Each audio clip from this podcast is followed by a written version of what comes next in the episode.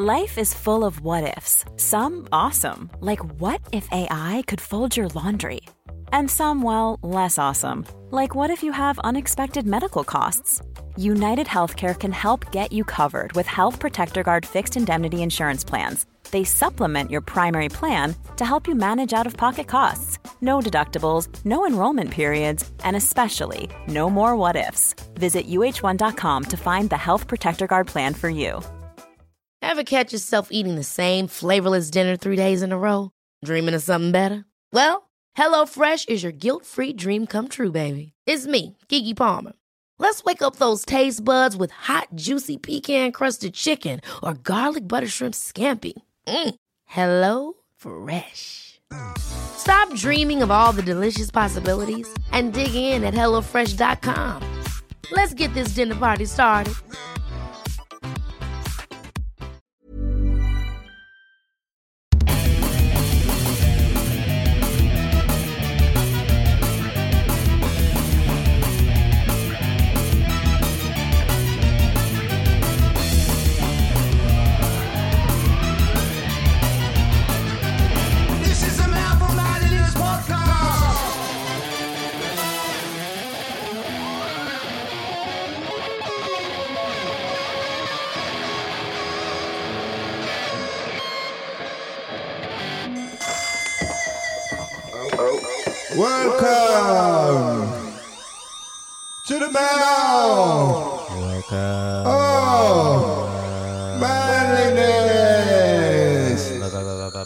Hey, hello, welcome. The time is set. I am Nick Noyes. This is Brad Action. Howdy. And we have a really cool guest today, Dave L. Chase from Mates. Stands for Linda. Yeah. so um, we, uh, our mutual friend Darren Garwood suggested like this was right at the beginning when we first started and said, uh, "Oh yeah, you need to get in touch with this guy." And uh, and uh, I think I messaged you straight away, and we were trying to arrange meeting up, and it just didn't happen. Uh, and now you're here. I know, and it's weird. Every impression sounds like the hitcher out of Mighty Boosh. And we are here. Um, so, right. So first things first. Uh, I believe you might well be award-winning Dave soon. like a fine cheese. I know. I noticed that. I saw that on the socials that It's you've been worrying. nominated. That's cool. I know, it's really exciting. So, yeah, Chelmsford City, instead of having Kerry Katona put the lights on, um, they're looking for um, local people, so local champions of various causes, uh, to put the lights on. And I've been nominated and shortlisted down to the last three, which Last find out three? tomorrow Amazing. um, if I'll be turning the lights on in Chelmsford, which is just mad. I know, but that's a like. It's kind of a massive Oh, it's amazing. Yeah, yeah. So we were, um, so we, we were like, I was on holiday last week. That's when I was messaging you when I was on holiday, and uh, That was a nice bra you had on, by the way. nice bra. Yeah, in that photo. I didn't have a bra on. Oh, maybe it's just chest hair. That was my golf vest. my golf vest. Uh, and uh, we're kind of uh, like talking about what you like, what mates is. Um, well, let's start with you. Tell us what mates is. Um, I just wanted people to all have a friend. Really, uh, it's a really simple thing. Uh, and I had a couple of um, mates, actual mates, um, watching them. Just it sounds really dramatic, but watching them go through losing everything, but while still being alive. That's a really weird thing to say, but watching them trust you with what they're going through, and then watching as there's only so much you can do to get an adult to go to a doctor. And as a friend, you can stand there, you can help them as much as you can, you can persuade them as much as you can, but you can't physically make that adult go to the doctors or drag them down there. So it's got to be when they're ready. So I started trying to work out what I could do to help them make their life better and understand what they're going through. Um, so I researched a load of stuff myself. Then I started putting that out on Facebook. Then I found every time I went out, eight out of ten conversations was, oh, I saw what you put out there last week. My girlfriend's been like that for like two years. That's and happened to my us. wife's been like that. My dad was like that. I don't know if you know, my uncle killed himself. And, and people were just trusting me and talking about that more than anything else. Yeah. So I thought, well, there's a massive appetite out there that people, why are these people that I know and I see out and about all the time, why are they only mentioning it now? Why is it? Why is it a secret? Why can't they come and talk to us in real life? So I just wanted to make sure.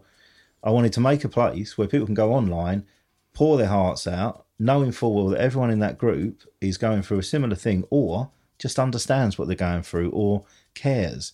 Um, just the most important thing is just getting it out of your head Yeah. which like one of our taglines is like conversations change lives because they do. It can be, from what I've learned over the last couple of years, sitting with someone who's just tried to take their life, when all you've done is had a conversation with them, and that's made a massive difference to them. And it's just that build up of not having a conversation, keeping it in your head, not letting it out. I just want a room where people like imagine like mates was a pub and you walk in and everyone's like, oh, I want to listen to what you're saying. I want to hear what you're saying. Amazing. I care about you. Yeah. I just want everyone to know that someone cares about them, and we genuinely do. It's so true. It's uh, I think all that time, like between you kind of first starting to kind of go downhill, and then you actually kind of come to a point when you do talk about it, and then everything gets better. Within that period, you obscure and you twist everything completely out of all perspective. Absolutely. And if it's you're your able head to, going over. yeah, if you can get in early and just go, oh, this is going on, you can go, yeah, that happened to me, or yeah, that's pretty normal. And the, the area we sort of want to get is you don't get taught about mental health at school. We didn't. You No. don't now. You don't learn as an adult. So how are you supposed to recognise things happening? You know, mm. we all know that if you've got a cold, this is what's going to happen and this is what you're going to do. You don't know that with a mental health issue until it's too late. And then most of the issues around a mental health issue are stuff that's just snowballed because of that initial problem. Or one of the things I, I say quite a lot is mental health issues aren't a terminal disease. Why are people dying? Yep. This shouldn't be happening. we should be just getting in there, talking about things, getting things off our chest, and talking to each other. That's all we need to be doing to start with. Just make it an, a normal conversation, basically. Yeah, I think like that's how we've kind of feel about it. Really, is that um, you don't. People are often really scared to go to a doctor's, or they're scared to see a psychiatrist, and like it's hard to see a psychiatrist. Um, and often that's not needed anyway. Absolutely. Often all you really do is, it's just offload. the first thing absolutely it's we want to sort of be there for helping people recognize and know about mental health issues helping recognize it in themselves being there to have a conversation and be with them whilst they try and get the professional help or go to a doctor's go to a medical uh, a mental health professional and then be there whilst they're and keeping people busy while they're trying to fix themselves Yeah. so it's like with with mates now started off with just done some like from January we started doing a weekly walk, then we've done a weekly drop in at the pub, and now we've now done we started this week uh, quiz night. So we just go to a normal quiz night, but it's just to give people an opportunity to get out of the house, come and sit with people that they know care. We get there like an hour and a half before the quiz starts, so they can have a chat if you want about mental health then. But then it's just we are a group of friends from the mental health background. Just come and sit down the pub and let's do a quiz. Quiz is a good idea because it takes that uh, focus off of you a yeah, little bit. and it's building that comf- comfort zone up of getting out of the house, come and sit with us, and then if you when you feel up to actually getting things off your chest and talking to us, well, you know us a bit better. Let's do it. We've now got on a Thursday. Um, one of my friends from school set up um, football fitness, so it's just massive thing with football and mental health. Um, we've, we're involved in a few local football teams, um, giving presentations and giving them uh, heads up about what to spot in yourself and and the effect of you know if, if you're injured and you can't play football and your passion and your life is that game and is that team there's a massive mental health problem Yeah, a lot that. of the footballers have kind of spoken about that recently. Yeah. Said the same kind of thing. It's, It's when the they're injury. injured and they can't do it. They're like, I've let everyone down, and I can't do the one thing that gets me out of bed. exactly and it's their passion so it's like a musician having a guitar player having a broken arm Yeah. or something like that so football fitness what they've started doing is just come over the park and do football training So you're not in a team. You can still get out and do it. You're getting your little community. You're getting a few people around. So off the back of that, I've started a football team um, as well, because if you're not good enough because you've been out for injury or you've mental, mentally don't feel up for going back to your main team, I want a team that people can just commit to one game as and when it crops up. That's it. That's all I want from them. Amazing. And you get back in the swing of it. We're going to do charity matches. We're going to do anything. We'll have two five-a-side teams and a full team. Um, and it's just made up of whoever fancies it and whoever feels up for it at the moment. But just to get people out the house, back in the swing of things, getting some sort of trying, you know, the Black Dog video, and there's that. It really hits the ner- uh, nail on the head about. It's not that you don't want to do something. There's just no interest in doing anything at all. Yeah. Yeah. And You it's just just to feel try and get people to reignite some sort of interest and get back on back in the swing of it. Thing is that's perfect because there's no pressure of like Exactly. oh I've got to be there every Friday I've got to pay this do that and everything else and it's like outside fresh air Yep. um bit of a laugh as well exercise it's such a good idea. But idea you end up kind of making friends along the way as yeah well. exactly. yeah And like life is often about the, the connections you make with other people. Like those are the things that kind of keep you going and make Oh, you amazing! happy. Like, there's so much you can just. Oh, I'm not in any way like hippie or anything like that, but you get vibes from certain Yeah, you people, do. and you can do. you can proper like feel the love off of people, and it might be the first time you met them, but you Yeah. just get something from people, and it's incredible. You can't buy that. no Don't you find you get that a lot with uh, when you kind of you're like, oh, I'm mental. Yeah, Uh, you put your hand up and you admit to being mental, and then other people kind of you end up building uh, like invariably. Like I'll be in a room of people, and I'll end up making friends with the other mental, Mm. just because like we know we've got the same kind. We we understand one you've got something in common. Yeah. And I, just instantly, it just happens, and then the rapport's there really quickly, Yeah. and I love that. I mean, I don't love being mental, but I love that that little bit of it. And then you're like, and I, I find that happens to me all the time. And since we've been like being open about all this, the amount of people who just get in touch and go, "Yeah, I've been really struggling," Yeah. and like they would never have known it unless I'd said, "Yeah, I have." and mm. so many people with mates you just see like uh, like call them slow burners. You'll have people that have been in there for a while and you you can see they'll like things and not them mm. spying on anyone. And then when they build up the guts and courage to just sort of get their story off their chest it's beautiful mm. that they've just built up that trust and they trust to do that. And with the walks and drop-in especially the walks we just go over Hylands Park in Chelmsford mainly for the Chelmsford one, but we have Ipswich ones, Colchester. Um, but with with that one, you just meet in the car park by the toilets, by the man with the black Range Rover, and uh, yeah, um, and then you just walk, and people open up so quickly.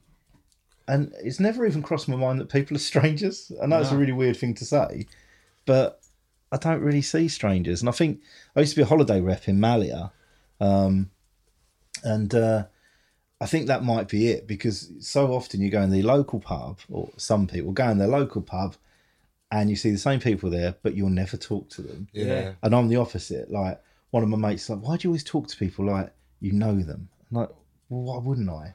Because uh, I bought, I think I bought a fridge off of eBay, and we got it out of this bloke's garage. And I was like, oh, you can, uh, you can put more like cap- capture more people and keep them in your, uh, makes a bit more space in there. You can keep them locked away.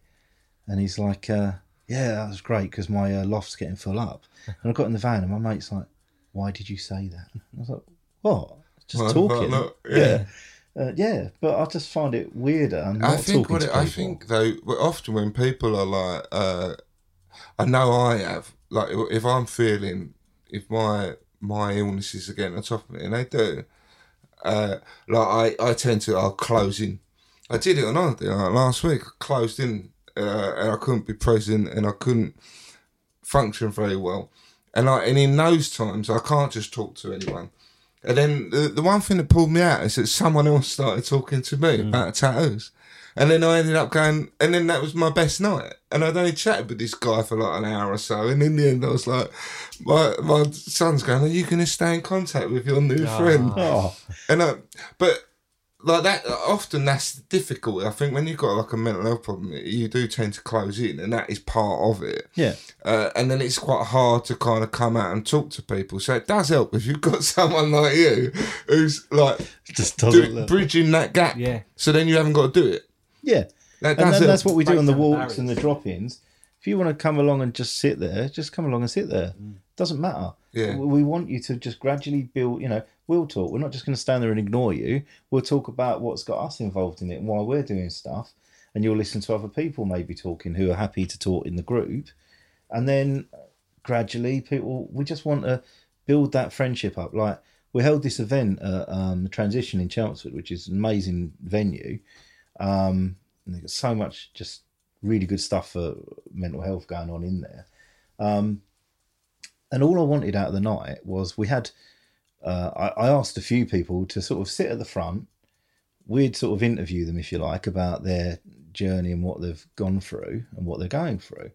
And then a group of people sitting as almost like a little audience. And uh, I asked quite a few people, uh, more people than we needed for the one sitting at the front, because again, I'm not putting that pressure on someone to say, yeah. you know, if they agree on that time, I'm not holding them to it because yeah, yeah, exactly. it's what they feel like at that minute. So we had ridiculously brave people sitting at the front. Some of them had had a really horrific day that day that is even worse than most of the stuff that had happened in the last year for them. And they sat there, told their story. Everyone in the audience, whether they, I only invited about 20 people to sit there. I wanted a really like chilled little fairy light event where it's just mm. calm and, and all I wanted out of that night was I wanted that audience, oh, and the ones at the front, to go home and go, I came out of the house today. Mm. yeah. I've sat there about mental health, whether you've chipped in and said anything or asked a question or done anything, don't care. They've come out of the house and they've sat in a group of strangers, and that's Oh. massive. I always see that as you're doing, you're taking action. Like, even though you don't necessarily have to go and do anything, but the fact that you've got up and you've gone, you're starting to take an action on it. Mm. Yeah. You're starting to deal with it. Like, you don't have to do a lot. It could be just going to it. the I- I wanna take it's it- just that you're starting to take action. You're starting to invest in yourself a little bit. Well, that going to the shops like um, and holidays, like you just said. Um, I used to live out in Greece, and uh, I've seen your creep, mate.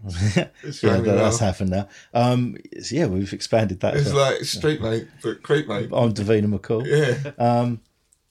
Yeah, and uh, the hotel is on the edge of the village, and there's people don't walk past it because we're right on the edge of the village.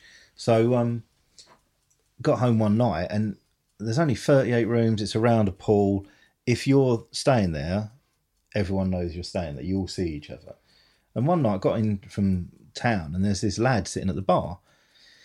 And I thought, oh, he's I ain't seen him before. So I said to the barman, we had new arrivals, and he's like, no, no, he's been here a while. So when of course I wanted to speak to everyone, so I went and bought him a beer, and uh, got chatting. And within a couple of minutes, he just absolutely opened up.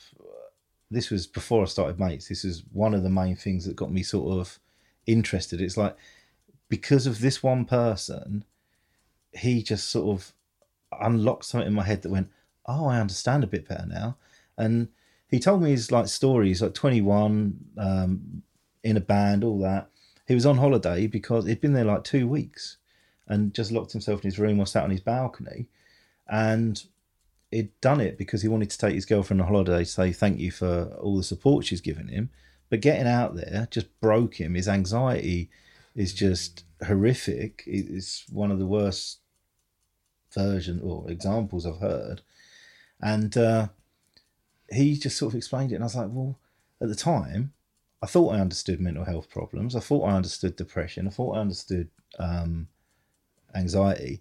But he he sort of explained it, and I said, well, we all have that moment where we wake up at night for no reason, and then we worry about, oh, we owe this much on a credit card, and we owe this, and we owe that, and I didn't do that, and I shouldn't have done that. Then you start remembering everything that's ever happened, and it all snowballs. Then you're the most wide awake you've ever been in your life. Then you can't get back to sleep, and you think, well, if I did get back to sleep, I'm going to have 45 minutes. I'm going to be shit tomorrow. Um, I'm going to ruin everything at work tomorrow. I can't do this. Oh, I've let everyone down. And then you wake up in the morning, it's all right. And he went, no, like every minute of my day is like that. that's- that's and when he explained it like that, I was like, wow, that's just mad. And uh, it's pushed him back to his house. He can't, Yeah. he takes uh, those paper mushroom bags from Tesco's. He takes those because he never knows if he physically feels like he's going to be sick all the time when he goes out. Doesn't know if he's going to. Can't even get to his local shop, so he can't work because he can't get any further. And actually, your dog made me think of that. Uh, not made me throw up. um, yeah. Um, he's how he Dogs started getting back helpful. into it was he had a dog. He loved his dog. He got into dog walking, like locally on his estate, and because he had to do that, it just gave him the like it, it let him broaden his horizons again. Why do you think I got and dog? it was just Exactly that the was just reason, incredible. And watching him, like he didn't want to keep burdening his girlfriend, and I say that because burden is the word, isn't it? It's But that's how you feel. exactly that is every, nearly every person I've spoken to with a mental health issue. The hard one of the hardest thing is to persuade someone that they're not a burden, and then you have the conversation of, well, what if it was your wife said it? Oh no, of course I wouldn't feel like I wouldn't feel she was being a burden. It's like no, and she doesn't feel you are, but mm. it's the, one of the hardest things to break.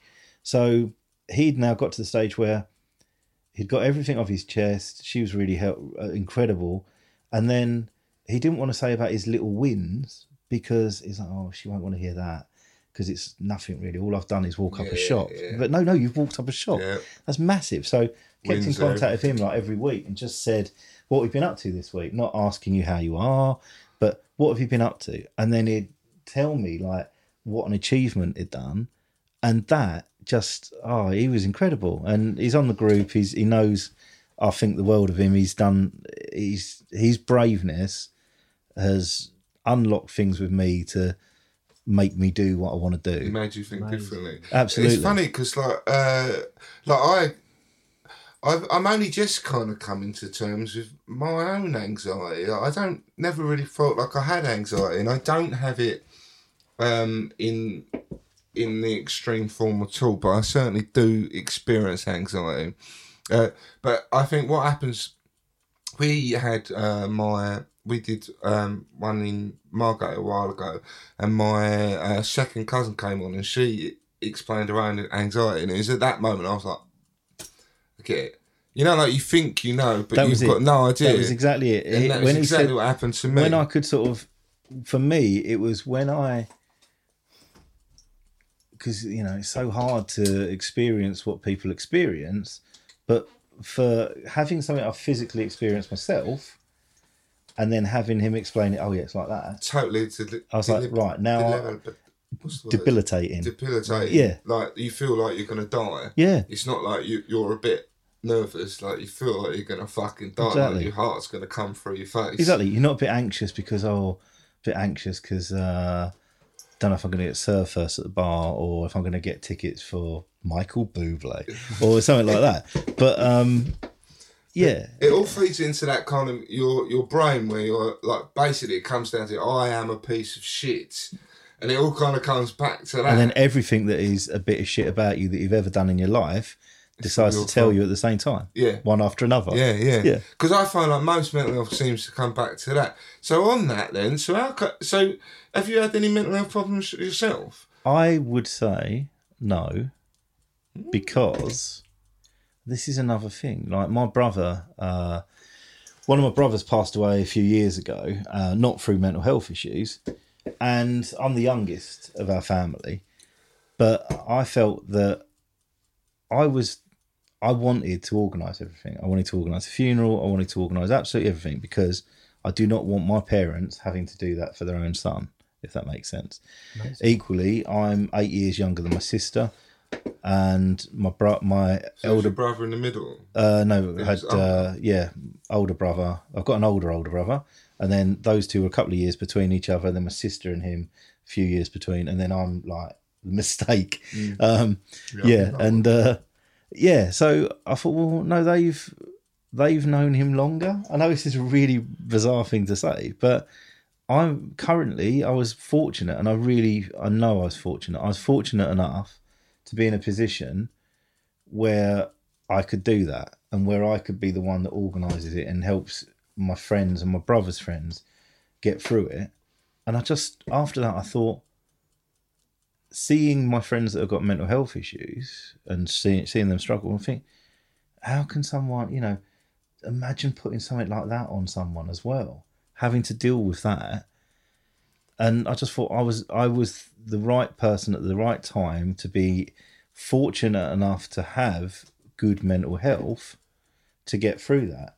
I don't think or take for granted that that's ever going to happen again. I don't think that the next time, you know, no one wants to be an expert on death or grief or things like that. But I was strong enough at the time to be able to sort of almost put a positive spin. I wanted him to have his special day. I wanted, he wasn't married. I'd not organised a stag do for him or anything like that. So this funeral was going to be his special day. And unfortunately, the only thing is that he's not there to see it. But I organised it in that way. It gave me a massive buzz to want to do it that way. And we had an absolutely incredible day. Um, and it was a positive day, which is really rare. But yeah, so It's nice. That's pretty special. Mm, so really you're special. someone who's like a champion in like better mental health. Because normally, like at my impetus for doing this is that I'm like me being quiet for so long has made me so ill that now I'm like I'm not being quiet anymore. Uh, I want other people to not be quiet anymore, Mm-hmm. and that's my kind of impetus to try and be doing something about it.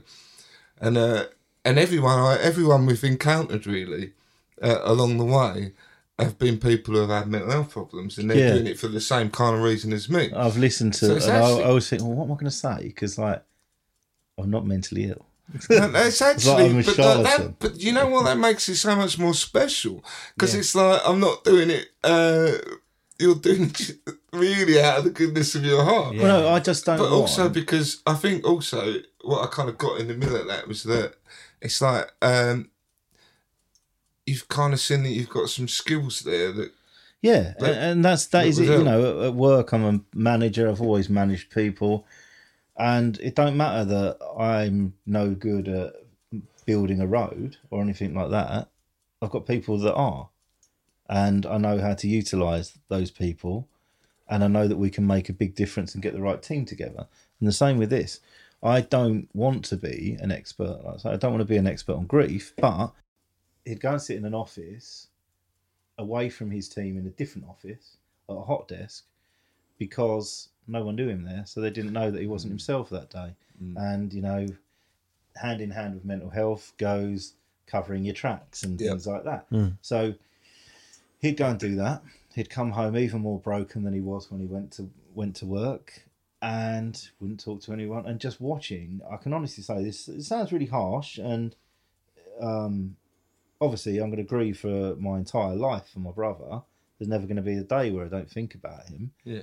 But watching i knew there was nothing i could do about his passing. It was you know uh, a natural thing i couldn't do anything about it nothing i could do could change that but watching someone for three years for example this particular person go downhill lose everything around them and be almost like voiceless standing there and helpless in that I can't do anything. I can't persuade him to go to a doctor. I'm trying every day to do that. I've shed more tears about him and watching him and others lose control and lose their life than I have about my brother that actually has lost his life. And I know that sounds a bit weird. I couldn't love my family more. Absolutely couldn't love my family more. But that's the reality of you're standing there watching a car crash happening. yeah And- very very slow So many people are standing there watching car crashes happening, allowing people to have car crashes going because, oh, I've spoken to him before and he's not listened. yeah Well, no, we'll keep trying, keep speaking to him. Just you know, we can do something, and it's not. It you know we can't solve, we can't make everyone better. We can't do that, but we can stop. We can make people's lives a bit better. Um, it, and it's just talk to people. Yeah. Yeah. Um, so I've, uh, we, I, this is what we were talking about on Messenger, weren't we? About uh, like I I find uh, the groups. I find it too much for, and I think it's because I fucking struggle all the time. Yeah, because someone pouring their heart out and getting stuff off their chest, and if you maybe see It all similarities triggers. in It's all yourself, you're like, oh, I don't want to think about that problem I've got. Going Yeah. Uh, I'm gonna not look at that. It's like not looking at a bottle of wine when you're hungover as fuck. So we get, it, it's it's a weird one because, like, say we get quite a few people get in touch through the podcast, and I, I've got a number of people who I talk to quite regularly, uh, like email and things, and, and they're going through a really tough time, and I just kind of offer tips because they've reached out to me, like us personally. So I'm like, of course, you know, I never don't reply to anything. Um, but what happens is I get, I, I, where I have fought so hard to be better. I, I do like you were saying earlier is that um you just want to go just go to the fucking doctors go to the fucking doctors like um it's all there for you but as you say like that, that frustrating point is that you can't actually get them up and walk them to the doctor doctors even if you did take them to the doctors they've then got to actually say it themselves. And that's the hardest bit. But then if you offer people an opportunity to say then they might actually say it. And also going Yeah. to the doctors with someone Mm. because in a lot of cases and the same with physical health um, the doctor will ask oh have you done this? Have you been like this? No no no and you might not be lying you just might not be like i haven't noticed hmm. oh yeah you're a completely different person yeah Whereas if you've got someone there that lives with you or works with you, you know, to offer to go to the doctors with someone, it's a simple thing for us to do, but it's a massive thing. And yeah, you getting actually just do do getting that. that. And another thing I've noticed is I can't think of. I need to think of a better way of saying it. You know, when say people say like peeling an onion, Mm-hmm. but no one peels. I know we take the outside on, but we don't peel all the layers of it. I'm Those sitting there- conversations that we have at the pub quite often are really superficial. Yeah. Or the conversations you have with your friends you've known all your life. They're always like they're catch ups. They're kind of like you don't actually kind of get into anything. And I always used to feel that I didn't want to burden people with my shit. And I just thought I'm so fucking boring. You know, like you know, you haven't seen someone for you know, maybe years and the first thing you start talking about is how you feel. It's like you just assume that people don't want to hear, but actually, quite often it's the opposite. People, yeah, I get it. people feel quite. um privileged, that someone yeah. has d- felt comfortable enough to Yeah, trust them Yeah, to get that off their chest. It's a massive thing. I think that's very true, and I, I think that is you know something for people to kind of, if you listen to this, take that into account. Is that quite often when you do when you do open up to someone, and like it's, it's happened to us. We've had people on here, and it's like we've just been blown away um, by their stories. Often really sad, but like afterwards, we just feel this massive pride that they've felt comfortable enough to tell us. Pride's a really good Yeah. way of putting that. Yeah. And what's saying about the onion thing is so many times when people, I won't get into like medicine and things like that, but when people do go to a doctor's, you know, in Chelmsford we've got the Linden Centre. It's the mental health place. If you've got a burn, you go to the St Andrews ward. If you've got this, you go to this ward. If you've got mental health issues, you see the mental health professionals at the Linden Centre.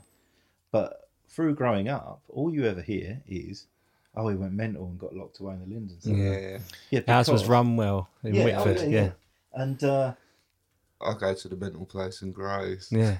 but it's the stigma um, of just sort of things get to the final point, yeah, and someone has to get sectioned or whatever they call it now, but you get taken there, yeah. That's all we know, and because we know that in Chelmsford, and because we know the name of it, oh, you've been referred to the Linden Centre. Oh no, they're going to lock me away. No, no, no. You're going to see someone that can actually help you. Yeah. It's you know your GP is a GP. Um, I, after my brother passed away, I was down the doctors for um, I think I was getting injections for going to Egypt or something, and uh, he's my family doctor all my life, and he like looked at me and he went, "Are you all right?" And I was like, "Yeah," just knackered. Um, and I know full well I just needed a couple of I needed that I need to get to the weekend and just sleep and recharge. The most basic things you need. What do a baby need? You know, food, water, sleep. and we just don't even get that balance right for ourselves. So he's like, "Oh, I know what I could," uh, and he, he done prescription for me, and I was like, "Oh, this is what happens." Like he just prescribed me some antidepressants. Did he really? And he's doing What, everything. without any um, more Yeah. in-depth discussion than And I was like, well, he knows my brother's died. He knows he can he can see that I'm a mess. It's quite nice that he cared, but that's Yeah. kind of that's not and really. I thought, ah, this is what's happening. To you know, if I take these, uh, and I have sleep on Monday, I'll be great, and I think these are the greatest things ever. But then they'll bring me down a bit because I don't need them at the moment Mm. because I'm all right at the moment. Um, but I can complete. I was like, ah, he's trying to do his help me, but hmm. And and the trouble is when people come to you with their problems because we let it get to suicide, um, being locked away, self harm. or self harm, we're not dealing dealing with the stuff at the other the other side of just you don't wait until oh, I've got twisted my ankle. I'm going to keep playing football. Oh, now my ankles fell off. You don't do that. You, you, you just don't do it. You nip it in the bud beforehand. Um, and unfortunately, with most people getting things off their chest about mental health, you're well over halfway through the scale, if you like, when things have started snowballing around that. So when people do get to the, you know, I'm going to go to the doctor, I'm going to go to the doctors, they present a problem that's massive. It's everything that's snowballed around. And you get people, you know, oh, well, I'm going to try and uh, give you medication that's going to deal with this sized problem. But that's not the problem that needs dealing with with the medication. You need to peel off. I've fallen out of my family because of this. I've I I haven't I've avoided all my friends because I don't want to talk about this.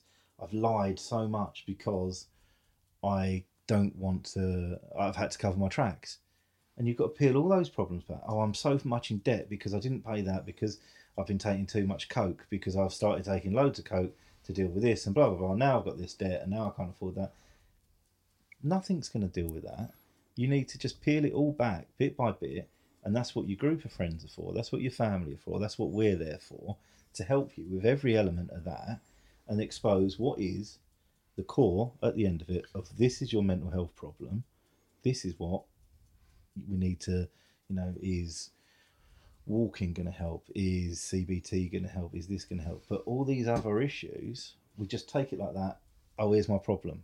I think what happens, you do that, and I, where I, I, I've been had like my battles with like NHS over the years, and there's been many times when I'll go to the doctors and they'll go, right, okay, we'll give you meds. They give me meds, and then. But, but that needs to be done in tandem with some other Yeah, form of therapy. So you need to be able to talk about it to get to the nub of where that Exactly, and problem that is. nub is what the medication would probably be beneficial for in some cases, but it's not beneficial in most cases that we hear of. Let's say, because it's trying to treat. Oh, oh my wife's a It's zombie. not 'cause done in tandem. It needs Yeah. to be done in tandem. So, like the medication, quite often will get you to a point where it will take the stress off of you briefly, Mm-hmm. Um, but then you know, but then it doesn't actually solve the problem. Mm. It just means you don't feel so shit about it. For and then you bit. sort of feel a bit better and ignore all the other problems. yeah, exactly. I need exactly. to sort all this out, but I'm I'm all right now. I'm going to ignore that. Yeah. And now, oh no, it's Yeah. got, it's crept back even So then worse. it needs to have the tandem of the therapy to actually look at why you feel that way. Hmm. And more often than not, it's because you don't. Um, it's normally like feelings of inadequacy and shit like that. Mm-hmm.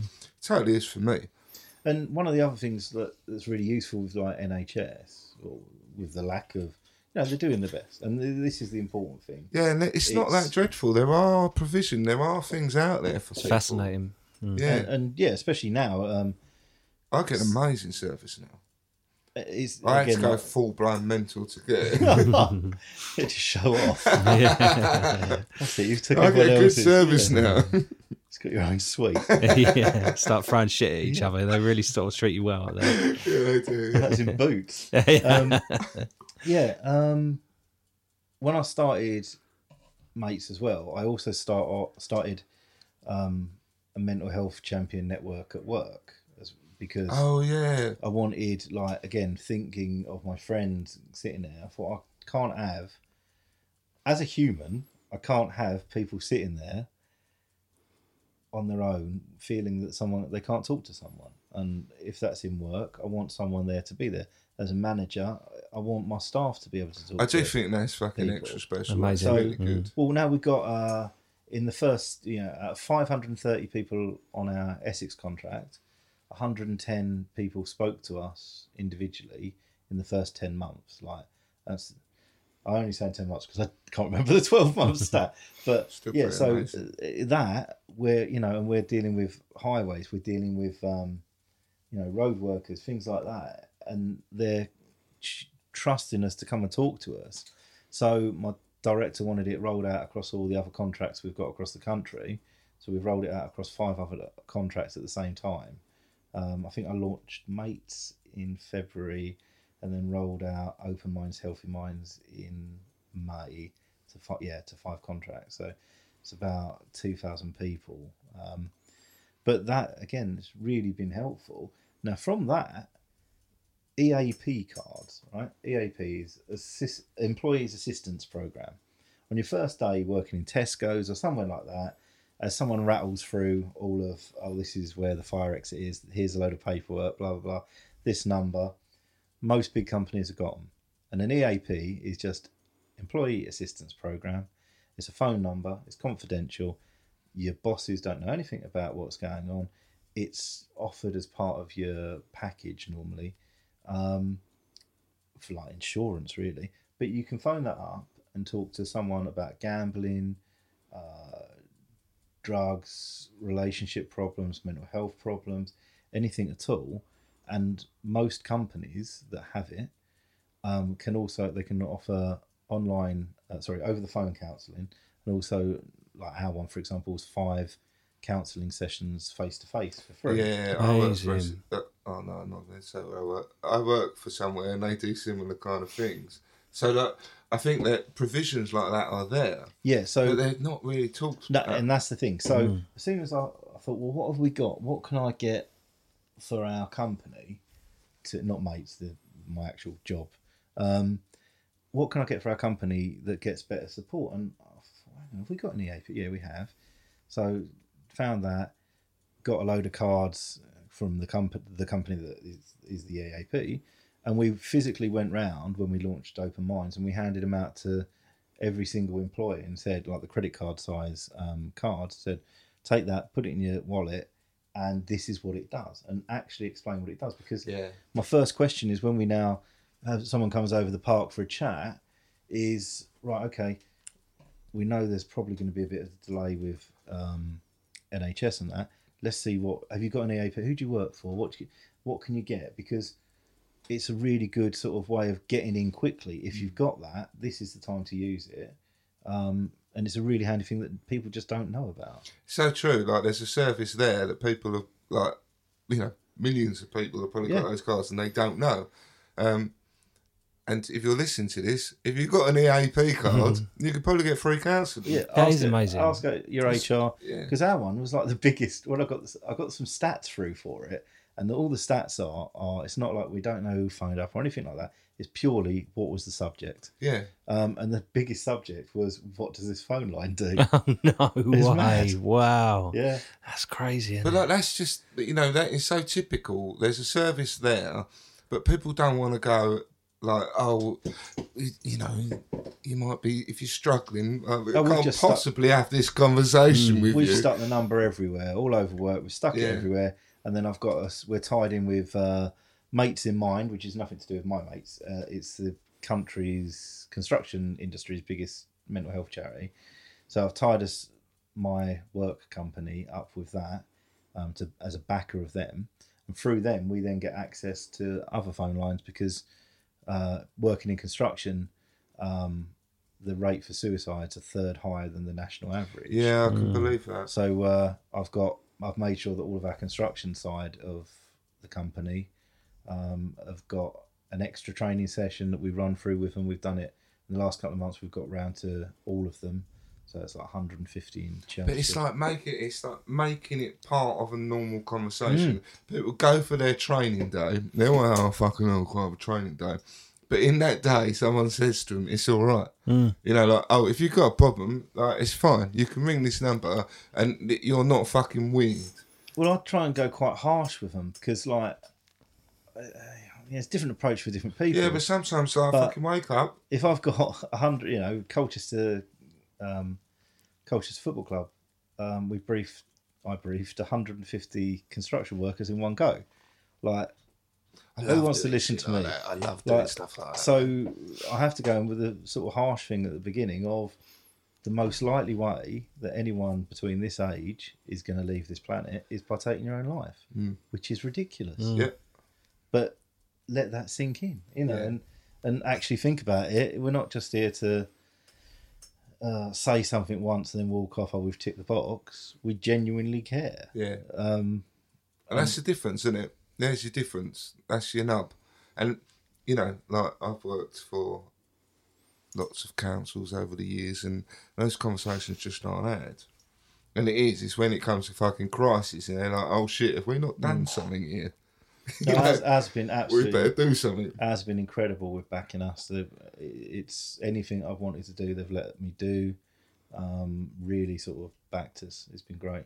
I think a lot of the time because you're at work and you kind of you wear a suit at the interview and you want to keep that pretense up yeah. and you think like anything that kind of that uh, opposite to that you're going to kind of hold back maybe Yeah, and not they- want people to know I'm not, if they think I'm not all right, I won't have a job. Yeah. They won't let me do that. Yeah, exactly, know yeah. so They won't trust me for Yeah. promotion. yeah They won't, you know. Well, the trouble is, we've. Well, not the trouble. Just back to what I said at the beginning. No one's educated in it. It's not their own fault. We don't. We can't recognise it in ourselves. Um, most of the times, we we've never been told. We've got to tell people. So Yeah. we've done like we've got line manager training session because all of our line managers need to know how to um, help their team. And when we do it, it's just like, what would you do if someone in your team came in in the morning and wasn't, didn't seem themselves? Um, I'd ask them if they're all right. That's it. That's Yeah. all you've got to It do. really is. Right. That's, it was funny though, that's mate, mental uh, health. When I kind of realised I was going off properly off the rails last year, uh, my mate Champion, um, my really good friend Champion, had done uh, like um, how to spot if people are suicidal training, wow and then he was, and then he was telling me about it, and I was like. I'm doing all of those things, you know. Like, but uh, but the, the thing is, some of it was like you really had to have the conversation to get to that point to kind of get that understanding. Um, but I realised that what I was doing was I was overtly telling people I wanted to die, but I didn't even realise I was doing it. what in kind of subtle ways kind of thing Yeah, you know, like um, just uh, talking about life, and I and I just generally be like, "Fuck everything." This really kind of fuck it. I want basically I want to die, but not actually saying I want to die. Um, but yeah, no one picked up on it. yeah I didn't even pick up on it. That's the problem, though. You know, like I didn't even know. You know, like he was saying that quite often we don't even see it in ourselves. Like you're ill as shit, but you don't even see it in yourself.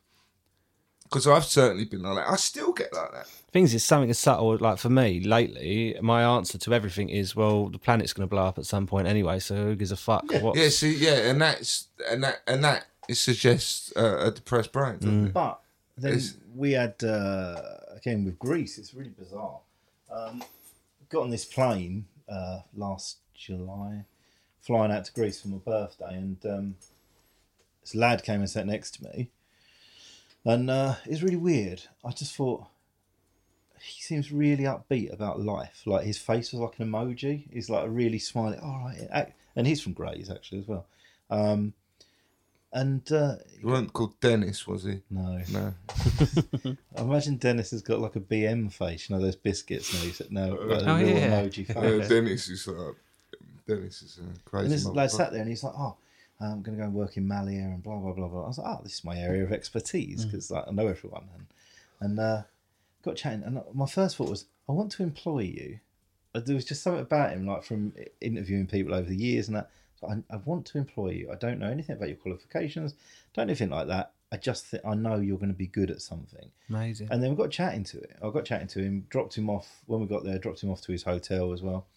And I thought, I really hope I gave him my card and I thought, I really hope like you get in contact because when he comes back to England, I want to be your friend. Like it's a weird Brilliant. thing to say.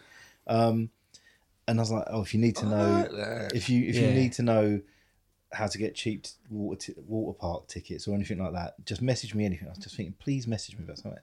And then randomly, our village, um, everything shuts. Well, all the food places shut about three in the morning, and if you're out till six, um, in the gutter, um, you have to go to Malia, which is like 15 euro taxi away. So we'll go there, get a slice of pizza, and come home. But went to this pizza place that night, and then this lad walked in. I was "Oh, great! That's really nice to see him again." And I was like, "How are you, mate? How you doing?" He sat down. He's like, "Oh, I hate it. I want to be dead." And I was like, "Sorry?"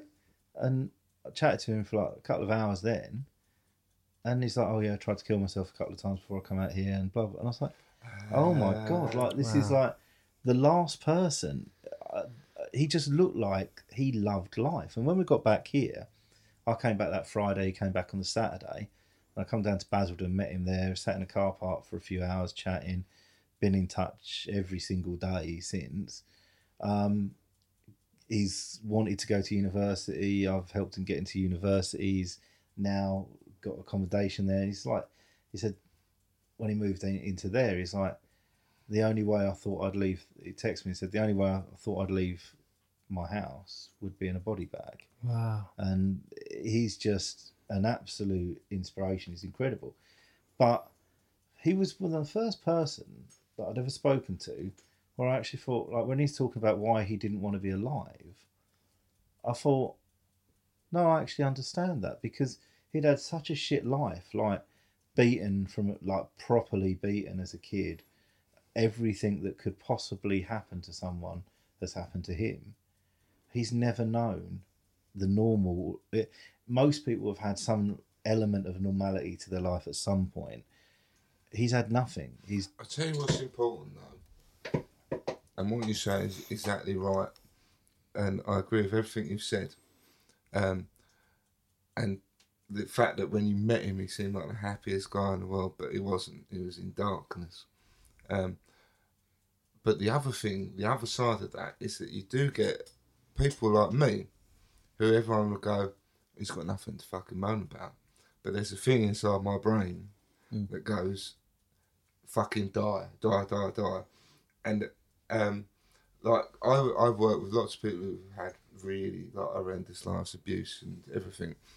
And they, they, they, they're the fucking survivors and fighters. And some of them are the ones who will probably never have a mental health problem, although they've got every reason to have one. But then amongst that, you still get like your normal guy who's like, they haven't been through all those things, but it's still all there. Oh yeah yeah yeah. It's like it's so fucking awful, um, and I don't know why I felt. I, I, don't- I felt almost. It's funny because I think the reason I felt the need to say it is because I feel a bit embarrassed that I'm such a mess sometimes, because um, I haven't had all those things. Right, yeah, and that's the thing. You could get sexually abused as a kid and lead to a horrific mental health issue. You could get um, someone in your family take their own life. You could have anything like that, or you could be a multi-millionaire and be as happy yeah, as yeah, anything yeah, on paper. Exactly. it, it's just same as getting a cold. You don't choose who, who gets No, no, no. I don't. I don't know. I, but you know, like I think in in this in this room. So if I feel the need to say, I say. good on you. Uh, but what I would like to do is go back to that because so what's happened? So uh, you know he's at university, he's doing really well. But when we uh, spoke originally, normally when someone talks about wanting to take their life, there's reasons yeah, that they're aware they're aware of some reasons that make them want to do that. And what I've learned over the last, or what I've experienced over the last couple of years is actually sometimes there aren't any reasons. Now with him, where you can sort of go, oh look, come on, remember at school it was all fun and everything was good, and a couple of years ago before you went out of her, life was great. He's never had a great life. He's only ever had bad stuff. So where you we can source back and sort of think, oh, before I felt ill, I had this, I, and I was I want to be him again. He's never been him, I know they've got no context. and that was the first time I was like, oh my god, he actually hasn't. He he doesn't want to be alive because he's never had anything good, and I I hate you know when you come up with a shit analogy. Like I just said, all I think of with you is it's like you've been a fish in a fishbowl with an arsehole of another fish attacking you constantly every day, and it's a shitty fish bowl, fish bowl, and it's completely stagnant water, and you're in someone's kitchen. That's your life in Grays. No offense to Grays. That's been your life in Grays. What you don't know is what's going on in that river outside. I just want to pick your pick your uh, fish bowl up What you could have. pour it into Yeah, that river. Yeah. And yeah, there's going to be some arseholes in there as well. But there's actually going to be some nice, but you ain't got anyone nice in Mm. that bowl at the moment. And it's taken a long time, but he's started to meet nice people and he's starting to actually get a love for life. And It's funny. You think uh, there's a lot of people who've had really awful, awful experiences of life, and um, and sometimes they just need. It's almost like that mentor idea. You need a mentor to go. Well, look, look. We could go and do this, and basically, you know, we could just go fucking go to McDonald's and have a chat, and they might not have really had an opportunity just to go to McDonald's and have a chat. And it's like you just need someone to hold their hand a little bit. yeah, bit. absolutely. And I think like often people with mental health problems, you just need someone to hold your hand a little bit. Exactly sometimes. that. It's just Just take the weight a little Yeah. bit, and just kind of guide you through the passage of the. absolutely, it is absolutely that. 100%. I like that. I wonder if um, I did have someone get in touch with us from Grays recently. Uh, uh, no, it was a while ago actually, and I said to him, like, I want you to come on. I'll forget. So fucking chase me up. Yeah, just write Grays down. yeah, come like November, chase me up, and he did. And and he just basically seemed like that same kind of person who had such a difficult, such a fucking awful life. And um, I've become quite desensitized through dealing with, like, as a probation officer, I deal with people who have done atrocious things, but also, as a rule, have had like atrocious lives. And uh, you get a bit desensitized to it, get used to it, like hearing horrible, horrible, horrible things. Um, and I have to kind of remind myself that uh, there's still people still have a fucking experience in that. Yeah, I know what you mean because the shock I always find like with when someone who hasn't spoken to someone who's been suicidal, Scary, isn't it? it's like I need to phone the police now. They've they've Yeah. said the word suicide. Get them sections. Yeah. It's like, they won't be sections. and I'm not. I wouldn't say. I sort of. I no. I, I would. You know, not desensitized. It doesn't shock me, and I think that might be a good thing. no, that is a good thing Then, because if your response is shock, Yeah. they will then recoil Yeah. and shut up because you've scared them. it They've scared you, absolutely. You, know, it, it, I I care massively. Care. I want to do everything I can for them, but I'm not going to run out of the room and phone the police. essentially you're a human being you can do whatever you're going to do I'm, i'll never forget the first day um, when i like started working in probation someone rang me and said kept going on about accommodation they weren't sorting out his, they the big they weren't sorting out his accommodation and he went right i'm going to kill myself and i was like fuck but i was mentally ill myself at the time so i thought oh shit he's going to kill himself so i was taking it seriously because I'd been in that situation. And then my manager just went, It's awful. It's awful. But if he's going to kill himself, he's going to kill himself. Like, you know, try, do what you can. But at the end of the day, you're not going to be able to swoop in and take that person away from that situation. They're going to have to do it for themselves. And that was a massively good But, bit of and advice. also what you just said about standing by someone. Mm. That's what. That's when people need, you know, a rock. Need someone to support. Need someone to be there with them, and someone that they genuinely believe isn't going to leave them and is going to stand by the side through all of it, or until more people are involved and are there to assist. And we want to do that as humans. Well, I've, I would think most people want to do that as Yeah, humans. you'd think though. You'd think, but a lot of people, I think, I, I genuinely do think there are a lot of people who are like, I've got enough shit on. Yeah, but But So I always what? just, I always just think those. Is it more important than someone's life? With. yeah, You know, they're not the important people. Like the people that really you want to surround yourself by nice people, surely, and good people. You don't want to surround yourself by people who'll be like, hold on, I'd rather do, you know. Well. I, I don't know. Like, oh yeah, absolutely, yeah. And that's the thing. You as you get older, you gradually cut those people out of your life because uh, you know you're put in that school when you're so many years old. Why would you naturally, just because you've known them longer, why would you naturally feel that they're the people that sh- should be in your life all your life? It takes a long time. Yeah, that's a good No, shout, no, actually. no, Yeah. I've been going through that recently, and Because- I totally agree. Cutting people out just time doesn't make good friends. when you leave school. uh, That's it. Yeah, exactly that. When just you leave you've known school, each other a long time, it don't mean you've actually. Got they a are the in people now. yeah they're the people you've known the longest no offense to anyone individually there um, but yeah it's f- just who do you actually want in your life who's good in your life who's good if there's that person whenever you go on holiday you're like oh god she's gonna do that again Yeah, just get rid of them Yeah. nicely No, in a why? nice way No, but you can do it Yeah. nicely. You can do it nicely, and you know you don't. But yeah, exactly. Don't surround yourself with people who make you feel like shit. So, tips, tips, tips, tips. So you talked earlier about uh, when your brother died, Hmm. And some of the tips that you've shared with other people. Yeah, it's just uh, it's it's it's hard. It's uh, you know one of the first things because again through in the last few years we've had quite a few people in our group of friends. We've got a big group of friends um, take their lives, so things have cropped up. Obviously, grief, and I don't want everyone.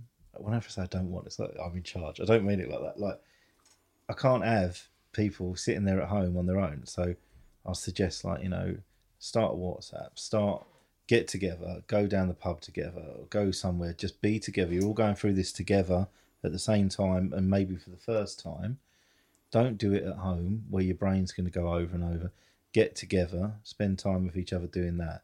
Then focus on okay, do the family want any involvement in the funeral from yourselves? Is there anything you can offer? I'll tell you what I can do. Let's all go and look at every photo we've ever had where he or she was in it. And let's get that because the family don't have those photos. Let's get them all together. Like. And whether they want to use it at the funeral or not, let's make something for them. Let's get those photos done because with my brother, what we did at the funeral, we uh, I had. I think it's like where work sort of kicks in, where you use your skills from work. Like Yeah, yeah. um, but why not? I thought, well, I, I want his best friend from school to, uh, in the uh, crematorium, to talk about all the school years and like the funny stuff there. Then I want his best mate that he works with to do the up to date stuff. That's and all right, uh, okay. yeah, and uh, and then I'll do the family stuff. And it was a really nice thing because it's all stuff that stories you wouldn't hear otherwise. Hmm. But just Like be the Charles you together, keep knew. speaking. Exactly. That's a Be nice thing. I like that. On the, it's like a celebration of the life. yeah, and it? then just keep planning more f- forward on. You know, plan good events, plan future things, and just keep positive things going about Mm. what you can set up and do in their honour, and it keeps your brain busy, and you're doing it in a good, positive way instead of thinking about that they're not here and dwelling on that. That's really good And advice. Sorry, I've missed your buzzer. That's all right. That's good. No, it's funny because uh, we did. Uh, sorry, we did. Brad did uh, this um, thing on London Bridge. Yeah. like It's incredible. Yeah, it's crazy. and a couple of guys there had grief on their Mm. t-shirts, and uh, like that got me thinking a lot about grief. Really, Yeah, it's interesting to talk to them. It was a bit odd because it was cold on that day, but they, um, we, I, I don't know why. You know, sometimes we're in a group and like you naturally gravitate to people, mm. and I just they was just so funny about how they were handling everything. It turns out one of the guys' dads had died that day, like that was the anniversary or his birthday or something like that.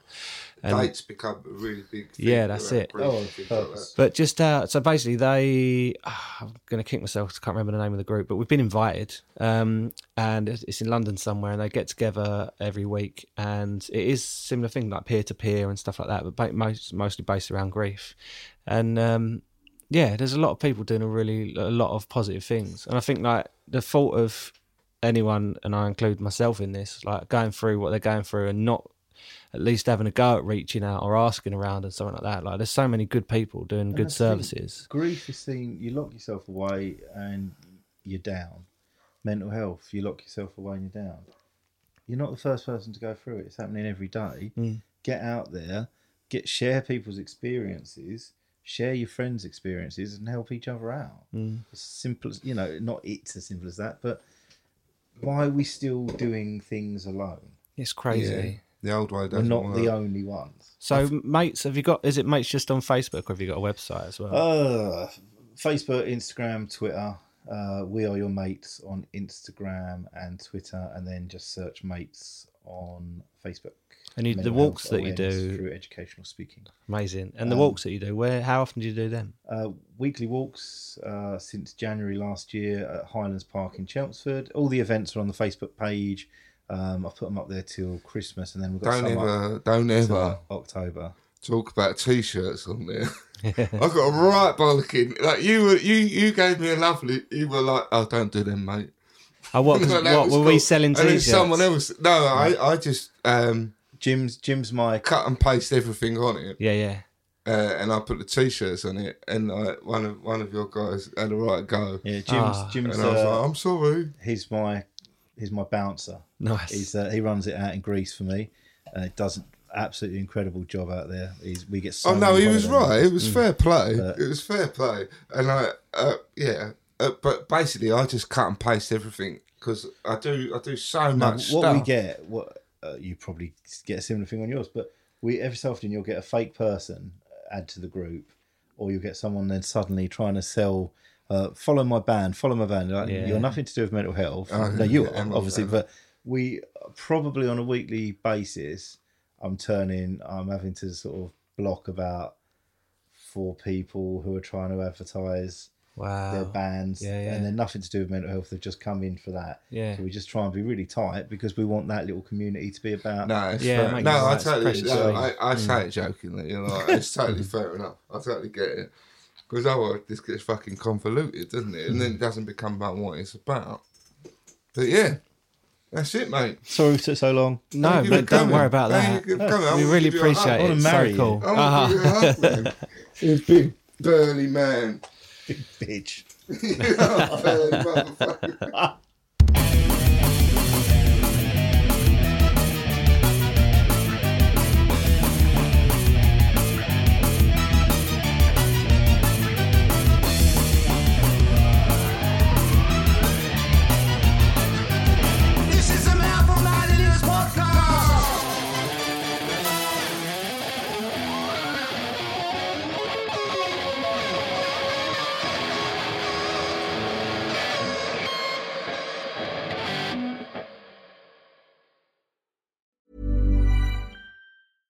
Ever catch yourself eating the same flavorless dinner three days in a row? Dreaming of something better? Well, HelloFresh is your guilt-free dream come true, baby. It's me, Keke Palmer. Let's wake up those taste buds with hot, juicy pecan-crusted chicken or garlic butter shrimp scampi. Mm. Hello Fresh. Stop dreaming of all the delicious possibilities and dig in at HelloFresh.com. Let's get this dinner party started. When you make decisions for your company, you look for the no brainers. And if you have a lot of mailing to do, stamps.com is the ultimate no brainer. It streamlines your processes to make your business more efficient, which makes you less busy. Mail checks, invoices, legal documents, and everything you need to keep your business running with stamps.com.